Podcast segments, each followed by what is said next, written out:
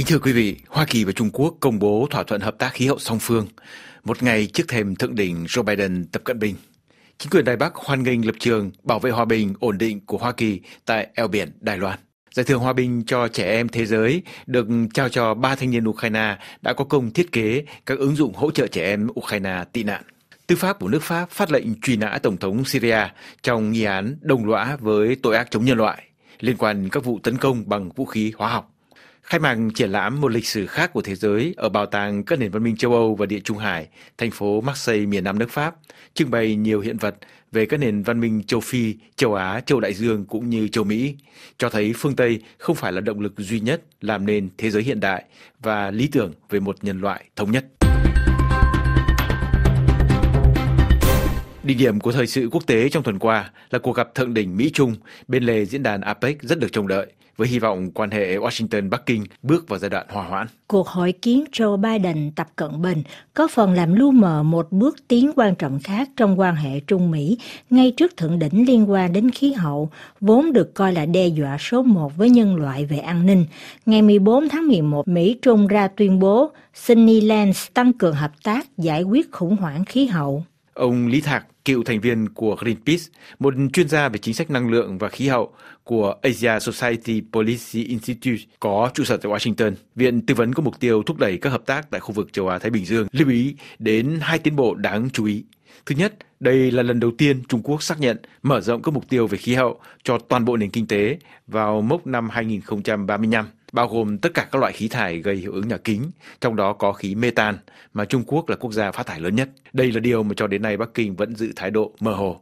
Điểm tiến bộ thứ hai là lần đầu tiên Bắc Kinh khẳng định sẵn sàng công khai xem xét việc cắt giảm lượng phát thải tuyệt đối sau đỉnh phát thải trong thập niên 2020. Chuyên gia Lý Thạc nhấn mạnh là việc Trung Quốc sẵn sàng thảo luận về giai đoạn hậu đỉnh nói trên, cho dù chỉ mới giới hạn trong ngành điện lực, cho thấy là niềm tin ngày càng gia tăng về việc tổng lượng khí thải của quốc gia này sẽ sớm đạt đỉnh và Bắc Kinh có thể chuẩn bị cho lộ trình giảm khí thải sau đỉnh phát thải nói trên, một vấn đề rất hệ trọng đối với tương lai khí hậu toàn cầu. Còn bà Deborah Seligson, chuyên gia về chính sách khí hậu và kinh tế Trung Quốc tại Trung tâm Tư vấn Chiến lược CSIS có trụ sở tại Washington, đã nêu bật tầm quan trọng của tuyên bố Mỹ-Trung nói trên, đặc biệt trong nỗ lực cắt giảm khí thải metan, một loại khí thải có số lượng ít hơn khí thải CO2 nhưng tác hại đến khí hậu gấp đến 28 lần. Theo chuyên gia Deborah Seligson, thì việc hai quốc gia phát thải lớn nhất thế giới cam kết hợp tác mở ra triển vọng thuận lợi hơn cho thượng đỉnh khí hậu COP28 sẽ diễn ra trong hai tuần tới. Bà nhắc lại là chính hợp tác Mỹ-Trung thời Tổng thống Hoa Kỳ Barack Obama đã góp phần quyết định cho việc cộng đồng quốc tế đúc kết được Hiệp định Khí hậu năm 2015 tại Paris. Đài Loan là một tâm điểm của cuộc hội kiến Biden-Tập Cận Bình, trong lúc giới quan sát dường như chú ý nhiều đến căng thẳng Mỹ-Trung dài dẳng trong hồ sơ Đài Loan, vấn đề số một trong quan hệ giữa Trung Quốc và Hoa Kỳ đứng từ quan điểm của Bắc Kinh. Thì đứng từ phía Đài Bắc, cuộc thượng đỉnh này là một bằng chứng cho thấy Washington đã không hy sinh quyền lợi của Đài Loan. Trước thềm thượng đỉnh, Trả lời RFI, chuyên gia về Trung Quốc đương đại, ông Stefan Kokov, Học viện Sciences Po Lyon nhận định. Chúng ta không có lý do để lo ngại về việc Tổng thống Joe Biden bỏ rơi Đài Loan. Nếu ông ấy quyết định bỏ rơi Đài Loan và hơn nữa là trước mặt ông Tập Cận Bình, thì điều đó khiến cho ông Biden bị xem như là một con người không có bản lĩnh. Điều này không thể nào xảy ra. Về phần mình, Đài Loan có thể yên tâm. Đài Loan cũng đã yêu cầu Hoa Kỳ giới hạn một chút các tuyên bố gây lo ngại để có thể trấn an các bên. Hơn nữa, đây không phải là một cuộc gặp liên quan đến cuộc bầu cử tổng thống Đài Loan. Lãnh đạo hai nước sẽ đưa ra các phát biểu như thông lệ, có nghĩa là không ai muốn chiến tranh. Mỗi bên đều muốn tranh thủ thời gian. Như vậy, Hoa Kỳ sẽ tiếp tục có thời gian chuẩn bị. Ngược lại, Bắc Kinh vẫn có thể tiếp tục khẳng định lập trường thôn tính Đài Loan, đồng thời cũng tranh thủ, bởi trong hiện tại Trung Quốc cũng không có đủ lực lượng để tấn công hòn đảo này. Sau thượng đỉnh này, nhà báo Sanong Tiezi của trang mạng chuyên về thời sự châu Á The Diplomat đã ghi nhận phản ứng rất tích cực từ phía Đài Bắc. Phát ngôn viên Bộ Ngoại giao Đài Loan đã hoan nghênh Hoa Kỳ một lần nữa công khai nhấn mạnh đến lập trường vững chắc của Mỹ trong việc duy trì hòa bình và ổn định xuyên eo biển thông qua cuộc gặp với lãnh đạo Trung Quốc. Theo ông Rusen Hisao, giám đốc điều hành của Viện Tư vấn Global Taiwan Institute có trụ sở tại Washington DC, thì đã không có bất cứ điều gì gây lo lắng cho Đài Loan xuất hiện trong thượng đỉnh này như cách này 10 năm. Quan hệ Mỹ-Đài ngày càng mật thiết và nguy cơ Hoa Kỳ nhượng bộ Trung Quốc trên lưng Đài Loan không còn là nỗi lo nhãn tiền.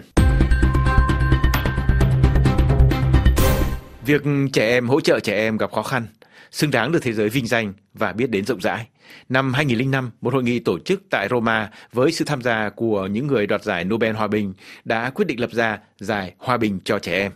với sự đỡ đầu của Hiệp hội Kids Rights có trụ sở tại Anh Quốc. Hôm qua tại London, giải thưởng thường niên được trao cho ba thiếu nữ Ukraine có công phát triển các ứng dụng tin học cho phép trẻ em tị nạn Ukraine tiếp cận được những thông tin có ý nghĩa sống còn khi sống lưu lạc ở xứ người do cuộc chiến xâm lăng của Nga. Phần mềm Wi-Fi sẽ cho phép các em từ 4 đến 11 tuổi có được các thông tin để tìm được nơi trú ẩn, một mái ấm, có được nguồn thức ăn. Thứ hai là phần mềm SVT cho phép các em trên 16 tuổi kết nối với các gia đình muốn hỗ trợ trẻ em Ukraine. Sofia Tereschenko 18 tuổi, Anastasia Feskova và Anastasia Demchenko đều 17 tuổi là ba thiếu nữ được vinh danh. Trả lời AFP, cô Sofia cho biết, Xin trích, hiện tại chúng tôi đang được ở nơi trú ẩn an toàn ở nước ngoài nhưng tâm hồn chúng tôi luôn hướng về Ukraine. Rất nhiều trẻ em Ukraine đang ở trong cảnh ngộ còn tồi tệ hơn chúng tôi nhiều, đang hàng ngày phải chịu đựng những thảm cảnh. Một nửa của giải thưởng trị giá 100.000 euro này sẽ được đầu tư cho dự án mà những người đoạt giải đang tiến hành. Phần còn lại được đầu tư vào các dự án gần gũi với sáng kiến nói trên. Giải thưởng Hòa bình cho trẻ em thế giới mang lại nguồn cảm hứng cho những thanh niên đang tận lực dấn thân, góp phần giải quyết những vấn đề mà trẻ em khắp nơi trên địa cầu đang phải đối mặt. Kể từ ngày 14 tháng 11 vừa qua, Tổng thống Syria Bashar al-Assad cùng người anh em trai và hai tướng lĩnh bị tư pháp của Pháp phát lệnh truy nã quốc tế. Lãnh đạo Syria bị nghi ngờ đứng sau các vụ tấn công bằng chất độc hóa học năm 2013. Cuộc điều tra được khởi sự tháng 4 năm 2021 sau khi Bộ phận điều tra về tội ác chống nhân loại của Tòa án Tư pháp Paris thụ lý đơn kiện. Theo một nguồn tin gần gũi với hồ sơ này, bốn lệnh truy nã nói trên là kết quả của một nỗ lực bền bỉ của các nhà điều tra thuộc đơn vị mang tên Cơ quan Trung tâm chống các tội ác chống nhân loại OCLCH, trực thuộc Hiến binh Quốc gia Pháp, có mục tiêu tìm ra các thủ phạm cao cấp nhất đã ra quyết định sử dụng vũ khí hóa học dựa trên các nguồn thông tin công khai, nhân chứng cũng như các nguồn tin tức tình báo. Với những ai yêu thích lịch sử và văn hóa, Cuộc triển lãm mang tên Une autre histoire du monde, tạm dịch là một lịch sử thế giới khác, diễn ra tại thành phố cảng Marseille, miền nam nước Pháp, là một sự kiện khó bỏ qua. Triển lãm có mục tiêu đảo ngược cách nhìn phổ biến trong công chúng về một thế giới lấy châu Âu là trung tâm. Để chứng minh cho một cái nhìn rất khác, Viện Bảo tàng Marseille đã trưng bày khoảng 150 hiện vật quý hiếm, bao gồm bản đồ, bản thảo, di vật khảo cổ, tranh, vải vóc, vân vân. Trong đó có nhiều hiện vật lần đầu tiên ra mắt công chúng. Tại lối vào triển lãm, công chúng có thể chiêm ngưỡng tấm bản đồ thế giới của nghệ sĩ đương đại người Congo, ông Sheri Samba, mang tên tấm bản đồ thực sự của thế giới. Đối với nhiều người, đây là một tấm bản đồ lộn ngược bởi được treo theo chiều ngược hẳn với một tấm bản đồ thông thường, với phương Bắc bên trên, phương Nam bên dưới, châu Âu nằm trên, châu Phi nằm dưới. Tấm bản đồ thực sự của thế giới của nghệ sĩ Congo đặt châu Phi nằm ở trung tâm thay vì châu Âu và châu Phi nằm phía trên châu Âu mang lại một thông điệp đầy thách thức. Cũng tại triển lãm này có một bộ bách khoa toàn thư khổng lồ thế kỷ 18 của người Trung Quốc với hơn 10.000 chương, hay cuốn sách của một tác giả Ai Cập thế kỷ 17 dưới thời đế chế Ottoman về các phong tục và thói quen ẩm thực của người Pháp. Hiện vật này cho thấy châu Âu cũng là đối tượng của sự tò mò, tìm hiểu từ phía phương Đông. Triển lãm cũng tôn vinh văn hóa truyền miệng. Tại các phòng nghe, công chúng có thể thưởng thức các bài hát của người Kuli Mông Cổ hay người Gnawa Maroc. Trước khi châu Âu thúc đẩy tiến trình toàn cầu hóa từ thế kỷ 17, nhiều đợt toàn cầu hóa trên thế giới đã diễn ra, như trên lục địa Á Âu với người Mông Cổ ngay từ thế kỷ 13. Toàn cầu hóa cũng diễn ra trên Ấn Độ Dương từ thế kỷ 14 đến thế kỷ 15. Cũng như trước đó là xuyên Thái Bình Dương với các con thuyền hai thân, tiền thân của các con tàu catamaran của người Tamun Ấn Độ. Đối với sử gia Pierre Sangravelu thì cuộc triển lãm tại Marseille nói trên cho phép hội nhập lịch sử nhìn từ phía châu Âu với các cách nhìn về lịch sử nhân loại từ các khu vực khác trên thế giới.